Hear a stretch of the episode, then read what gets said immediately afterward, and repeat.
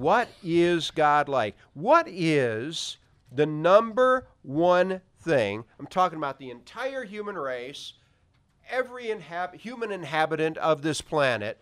What do we need to know? Number one, what is God like? What is God like? Now, one of, there are a couple of things that make that critical. Number one, there is a fallen angel. One third of the, the angels joined this fellow named Lucifer in a rebellion. And that Lucifer is going all around the planet, and he is called the father of lies. And he trades in lies. The biggest lies he tells are what is God like? He lies to us about God. Oh man, if you follow that Jesus, you're just going to have to keep all these rules. And it's just all that fun in life is just going to disappear. And what you really need to do is turn to me and, and, and follow the enticements I give you, and you will just be such a happy fellow or lady. He's a liar. Because the authentic God blesses and blesses and brings goodness as only He, the good God, can into our lives. His goodness, His wisdom, His immeasurable power. He doesn't just tell us what ought to happen, He completely governs our environment so that we can walk in His provision his guidance, all of these things, and experience the good God. Matthew chapter 5, the Sermon on the Mount, Matthew 5, 6, and 7, as I mean, just by way of review, by way of review, it's really drawn in comparison. It's a scene in comparison by stark contrast to Mount Sinai. Mount Sinai, you had God on the top of the mountain coming down, gigantic angelic display, light that made it almost I mean it went fire and just it was designed to frighten the Jewish people. I mean that's what God purposed. And they put a border around the base of that mountain and if any Jewish fellow other than Moses or women were to cross that line, they were to be shot with and through with an arrow or speared. Only Moses could go up there, and there was smoke coming, and fire had come down. What do we have with the Sermon on the Mount? Jesus goes up on the mountain and sits down. He's not playing the role of Moses, he's playing the role of God. And by the way, that's perfectly wonderful because that's who he is. And the people come up the mountain to him. And he teaches them and he tells them the blessing of kingdom. Blessed are the poor in spirit, those who empty themselves of themselves, for theirs is the kingdom of heaven everything, every gift my Father has becomes theirs. What's the requirement? That they come with empty pockets. Come with empty spirits so that God can fill them. And so you go through these Beatitudes, which we've examined, and you go through all these blessing, blessing, blessing, blessing, and He brings us into the process of being useful to Him. We are to be salt the salt of the earth. We're to be the we are to be the light of the world. He is the light of the world, but we're to be the like that old song again. Some of you are too young to let the low. You ever heard the song "Let the Lower Lights Be Burning"? You ever heard that song? Oh, it's an old, old gospel song because there was an event in Lake Michigan where there was a gigantic storm and the there was a lighthouse, but it wasn't enough. And they had lights along the shore, the lower lights. kept burning. And that is what enabled some of those ships to survive because they saw where the shoreline was because of the lower lights. And so they were able to, otherwise, they couldn't see at all. The lighthouse is Jesus. We are the lights along the shore that he uses in fulfilling the task. And then he told us in verses 70 to 21 that he had come in fulfillment of the law. He fulfilled the requirement of the law in two ways. Number one, he could say to his worst enemies, He who has seen me has seen the Father. He could say to his worst enemies, Which of you accuses me of sin? They couldn't name one thing. They wouldn't have to examine Mark Rylander very deeply to find an authentic point of accusation, but they watch Jesus Christ for three and a half years, three and a half years, his worst enemies trying to find one point of accusation, and they couldn't find one.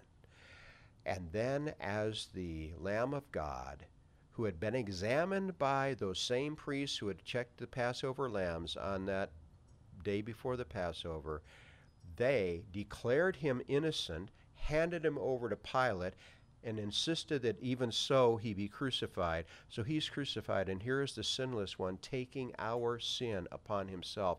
And he was qualified to do so. Why? Because the priest just declared him innocent, right? So he fulfilled the law for us.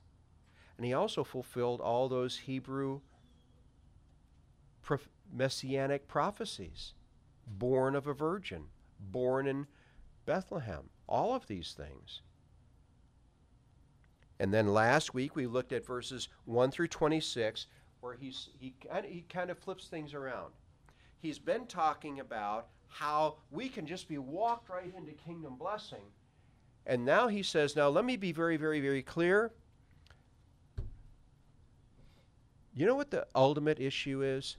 What do you think God is like? Now, see, the Jewish leadership in defiance of their own scripture. You know, God is really just like me, Annas, the high guy who was high priest and then offended the Romans, so he got kicked out of office, and so his son-in-law Caiaphas becomes the high. We're both Sadducees, and uh, we don't even believe in eternal life, and yeah, all those real verities of Judaism. We don't really, but we get this job because we're in the right line of descent and they actually hate. They hate the God of Abraham. And they're telling the Jewish people, you just keep bringing those sacrifices.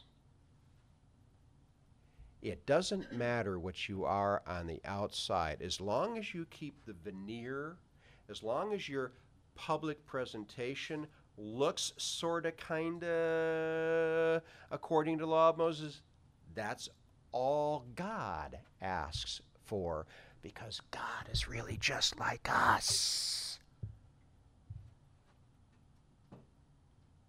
No, he's not. And in verses 21 to 26, Jesus says, If you bring your offering to the temple and you're about to present it, and there you remember that your brother has something against you, you leave your offering there and you go and you set things right with your brother. and then, then you may come and authentically present your offering because God looks on the heart, not on what you are presenting to the world. He's looking on the heart. And if in your heart you are a vile man or a vile woman, I don't care what offering you present, it will not be accepted unless you've repented of your vileness. Don't insult my Father. And then he carries on that thought in verses 27 through 32. You have heard that it was said to those of old, You shall not commit adultery. Right out of the Ten Commandments. You shall not commit adultery. But I say to you that whoever looks at a woman to lust for her has already committed adultery with her in his heart. What are you on the inside? That's what the penetrating gaze of God sees. If your right eye causes you to sin, pluck it out and cast it from you. For it is more profitable for you that your mem- one of your members perish than for your whole body to be cast into hell. And if your right hand causes you to sin, cut it off and cast it from you. For it is more profitable for you that one of your members perish than for your whole body to be cast into hell. Let me tell you something, folks. It already exists. Do you know the lake of fire already exists? It's all, it was already created. It's awaiting. It wasn't created for the human race. It was created for Lucifer and the angels that fell with him that joined him in his rebellion. It is now a threat to the human race because, in the person of Adam, we rebelled against God. And so, in order for us to avoid that destiny, we simply need to repent change our outlook, which is a divine thing. Thank you, God, you're pursuing us. And we see the truth and that Jesus Christ paid sin's penalty for us.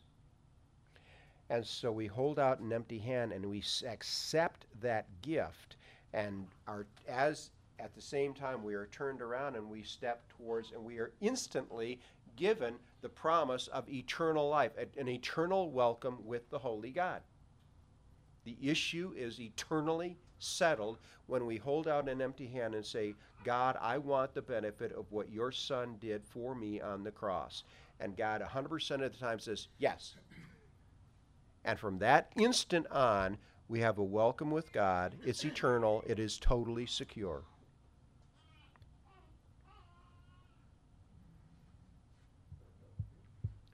But hell is an issue. It is a reality. Don't you want to know about it? In fact, the Holy Spirit, John chapter 16, Jesus says the Holy Spirit will convict the world of sin and of righteousness and of judgment. Of judgment because the prince of this world is judged. And you don't want to be standing shoulder to shoulder with him when, and receive the judgment due to him. You don't have to.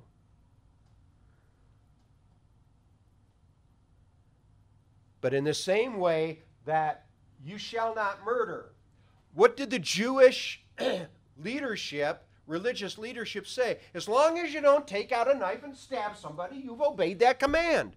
And Jesus says, no, it's much deeper than that. If you were angry with your brother, if you hate your brother, you have murdered You have murdered him.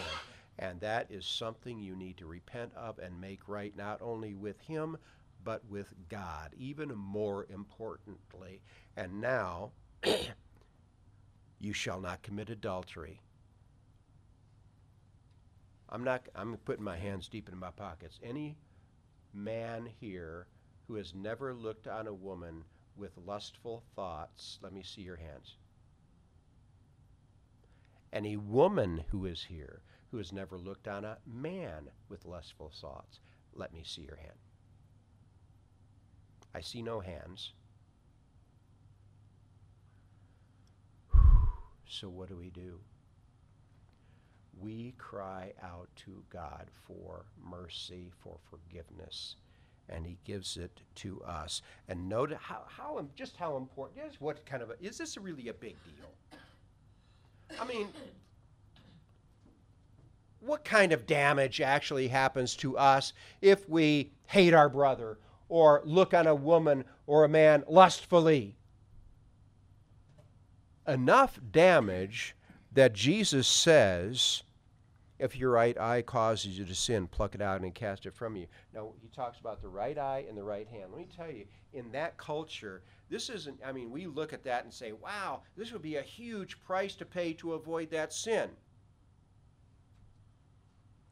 In that culture, and even in the Middle East and much in the Orient entirely today, that is much bigger than we in the West conceive because the right eye is the eye of blessing, the left eye is the eye of cursing. So if you pluck out your right eye, you've cut yourself off from society.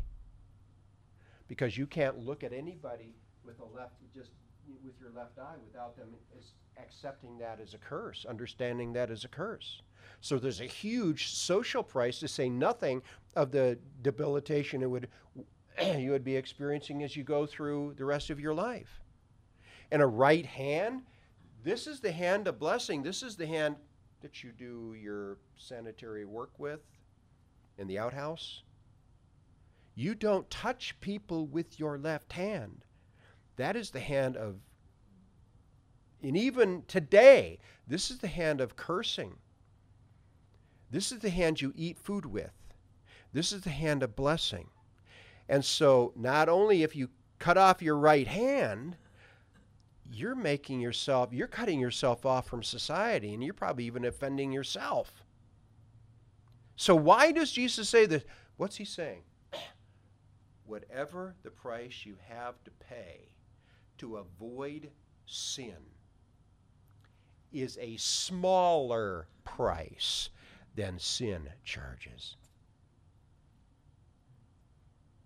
You will come out ahead, even at that steep price. You will come out ahead. If your right eye causes you to sin, pluck it out and cast it from you, because that is a smaller price than sin will charge. If your right hand causes you to sin, cut it off and cast. Now, folks, your eye doesn't cause you to sin. Your hand doesn't cause you to sin. What causes us to, with our eyes, look on a woman or a man to lust for them? It's not our eyes, it's what's inside of us. It's not our hands that cause us to sin, it's what's inside of us that animates the use of our hands. So, why would Jesus? He's trying to get his listeners and now his readers to think wait a minute, where's the real problem? Just as with in the case of murder, anger in my heart, hatred in my heart, that's the real problem. I've broken that murder prohibition. I've broken that adultery prohibition. with that lustful thought. So, what I need to do, I can't solve by plucking out my right eye or cutting off my right hand. So, what can I can only turn to the God who heals. Yes, He heals physically, He also heals our spirit, our souls, our mental outlook. He turns us to valuing what He says we ought to value. And leave behind what the world of flesh and the devil says we ought to value. And he enables us by the help of that he grants us in his Holy Spirit. The Holy Spirit dwells in every single believer so that we can walk in the Spirit. That is, walk, and the Holy Spirit is a person who is, in fact, the one who governed the stylus of each writer of the Scripture. And so we walk in that person of the Holy Spirit, and he is dwelling within us to strengthen us pay whatever price you have to pay to not sin, to walk in obedience to Him, and then receive the blessing that is way past anything this world has to offer. Notice verses 31 and 32. By this is this is he is going after the Jewish leadership on even um, and, and, and the Jewish traditions that in fact were institutionalized wickedness. Let me take, just give you a little background. In the Hebrew scriptures, in the law of Moses,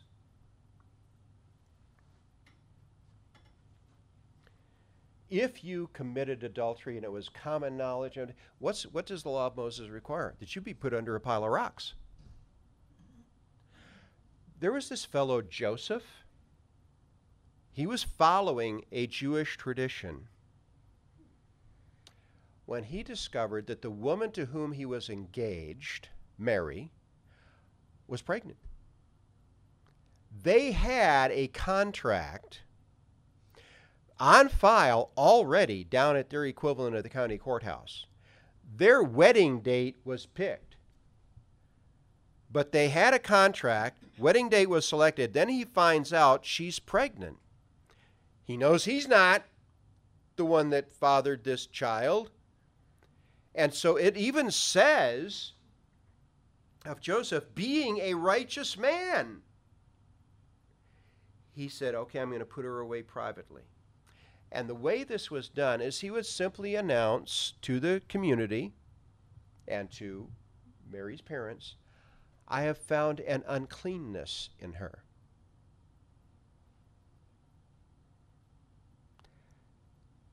And they all understand he doesn't want to say she's committed adultery and see her put under a pile of rocks. He doesn't want that to happen. So he just wants to back out of the situation and so he said, I found, and, and, and he would make this announcement the, the contract would be canceled, and so he can just walk away. But men also did this. Let's say uh, you marry this wonderful young lady, and uh, you know, after 10 years or so, she's kept up with you on the weight gain, or she burned the biscuits one morning, or whatever the reason was. You could just, what they started doing was, you know, I found an uncleanness in her. And everybody in the community goes, Oh, she must have committed adultery. But of course, he doesn't want to put her under a pile of. So he just says, I found an uncleanness in her. Now, see, where that expression came, fr- came from was a man, a Jewish man, unlike uh, who didn't know, like Joseph, he marries a young lady that he assumes ahead of time, and it's been advertised this way by her family, she is a virgin. And he finds out on their wedding night, oh no, she's not. And so he could go, as Joseph was planning, he could go before the community. I found an uncleanness in her. And the community goes, okay, yes, you can have the divorce. We know what really happened we won't put her under a pile of rocks, but we know what really happened. And then, say six months later, because that marriage was dissolved by him, she marries another man, and everybody in the community says, Aha! That must be the guy that she had sex with ahead of time, before she got married, or after she had married. Joseph thought it had really happened. What was God's will, by the way, for Joseph or for any other man? Forgiveness. Does God forgive adultery? Does God forgive uh, that guy David? Forgave his adultery. That guy David forgave his murder God is the murder forgiver, the adultery forgiver, and we are supposed to be like God. What was God's will for Joseph and for every forgive? You forgive. You imitate God, you forgive. That's why it says here in verse 31 Furthermore, it has been said, Whoever divorces his wife, let him give her a certificate of divorce. Here, fill out the paper. That's been said. But I say to you, whoever divorces his wife for any reason except sexual immorality. She burned the biscuits. You know, that's really important. You know, she's put on a little weight. That's really, you know, her skin is said, we've been married 40 years and now her skin, she isn't the cute young thing that, so I think I will abandon her. I will get rid of her and marry a cute young thing. Now, you don't tell the community that. You say to the community, oh, I found an uncleanness in her. You are a liar.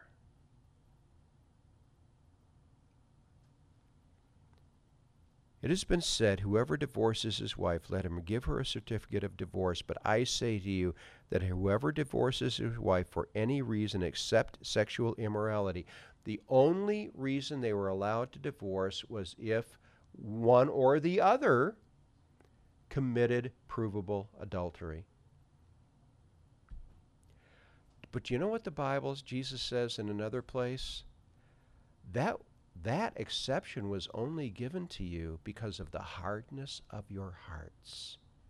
Why? God's will actually was that you forgive. We are to be imitators of God. Does God forgive? Uh, in fact, that is one of his names the God who forgives.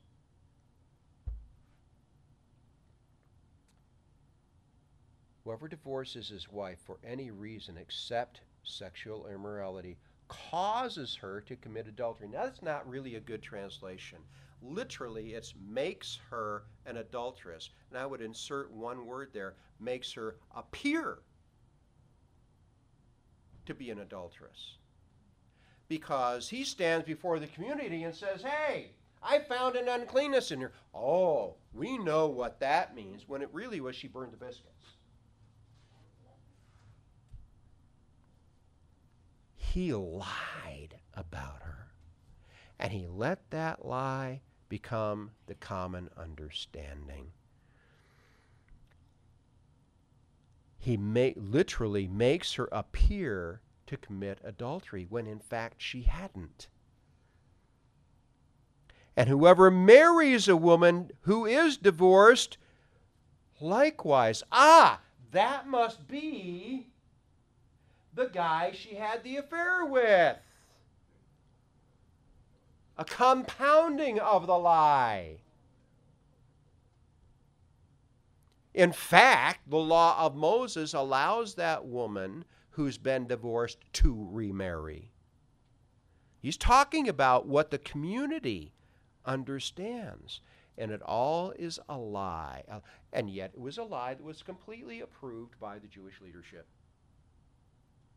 There was no rebuke placed upon them. So, what is Jesus doing? He is defending what they think about God. I began this message by saying what? What we understand about God is the most important information we can glean while on this earth. My God is a God of integrity. My God does not lie and he expects integrity on the inside from his people.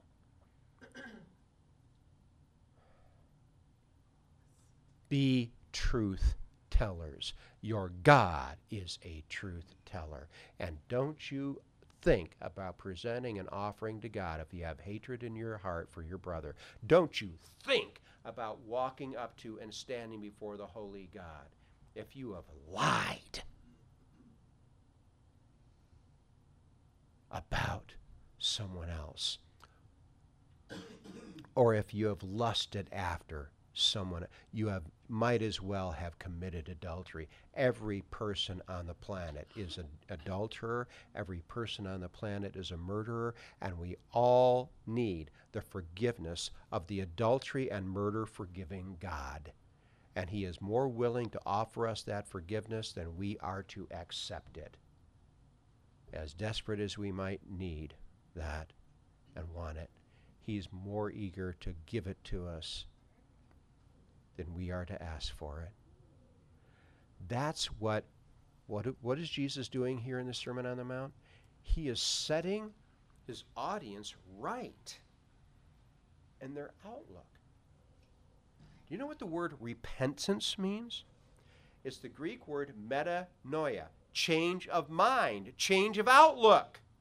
That's what it means to repent. I'm going to stop believing lies and walking in those lies, and I'm going to believe the truth with God's help and walk in that truth. That's called that's what repentance is. Repent. Let's pray. Our Lord Jesus Christ, there isn't a person in this room that upon self examination, with the help of your holy, emphasis on the word holy, Spirit, the third person of the Godhead, doesn't need to repent and to be cleansed and to adjust our steps, our walk, to more authentically on center pursue you in the reality of who you are. We are asking that you will grant to us each a heart of full repentance. Whatever your Holy Spirit puts his finger on, that we will confess it, tell the truth about it, and be I'll accept the correction, but also knowing we are forgiven. That means you, on a practical basis, forget that it ever happened. Thank you, Lord, for being the merciful God, the gracious God that we need you to be. We give you thanks and praise in your name, King Jesus. And all God's people said, Amen.